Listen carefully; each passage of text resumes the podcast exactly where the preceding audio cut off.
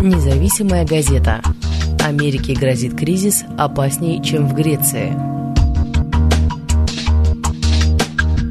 Автор Анастасия Башкатова.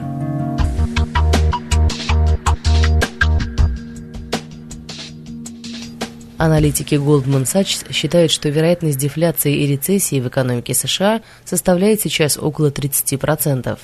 Инвесторы опасаются второй волны кризиса, причем более опасного и тяжелого, чем в Греции.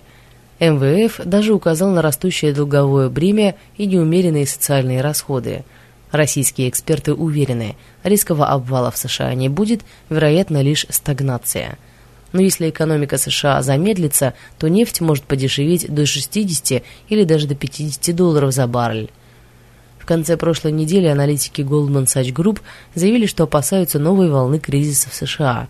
Количество признаков замедления экономического роста США увеличилось. Рыночные игроки опасаются новой волны рецессии, сообщил в пятницу аналитик Goldman Sachs Эд МакЭлви.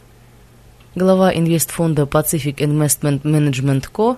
Мухаммед Эль Эриан добавил, что вероятность дефляции и рецессии в американской экономике составляет теперь около 30%.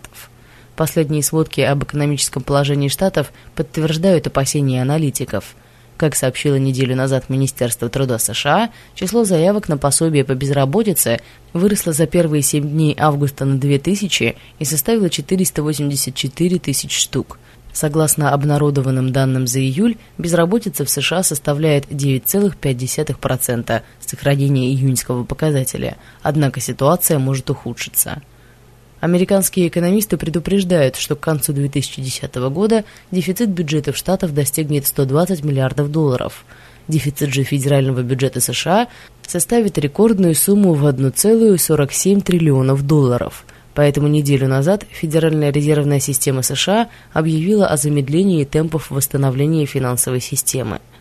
Кроме того, правительство США направляет 26 миллиардов долларов наиболее пострадавшим от кризиса регионам для урегулирования в них социально-экономической ситуации, для решения финансовых проблем в здравоохранении и образовании.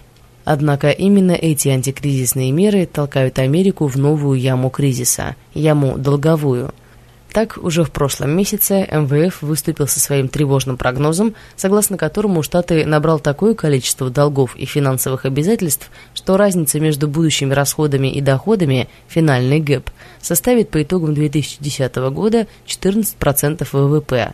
Теперь даже экономика Греции выглядит не так удручающе, как американская. Для Греции фиксальный ГЭП составил по итогам года всего лишь 11,5%.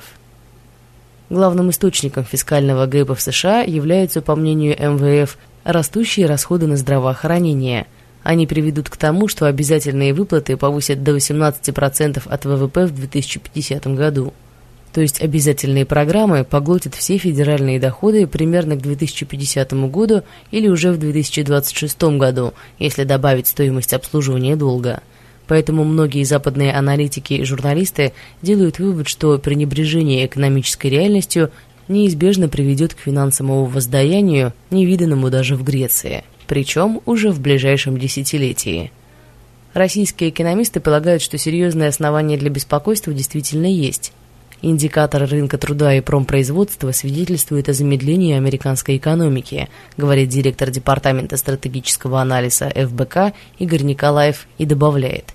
Однако пока экономика США замедляется не резко, не обвально, а постепенно. Эксперт считает, что правильнее говорить не о греческой катастрофе, а о японском варианте экономического развития, о стагнации – Именно стагнация – реальная перспектива Штатов на конец 2010-го, начало 2011 годов.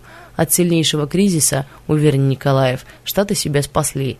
Произошло это тогда, когда в борьбе с кризисом, пусть и не очень последовательно, но все-таки попытались сделать самое главное – снизить спекулятивность экономики. Поэтому пузыри в их экономике уже не столь значительные, какими они были в 2007-2008 годах.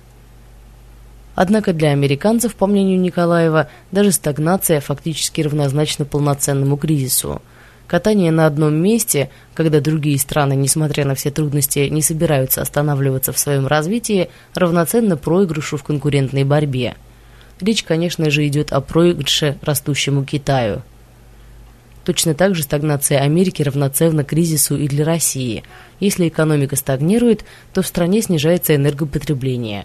США – крупнейший в мире энергопотребитель. Американский спрос на сырье, как объясняет начальник аналитического отдела компании «Галеон Капитал» Александр Разуваев, пока заменить нечем, даже спросом Китая – Поэтому если в Штатах снижается энергопотребление, то падают цены на основные сырьевые товары российского экспорта.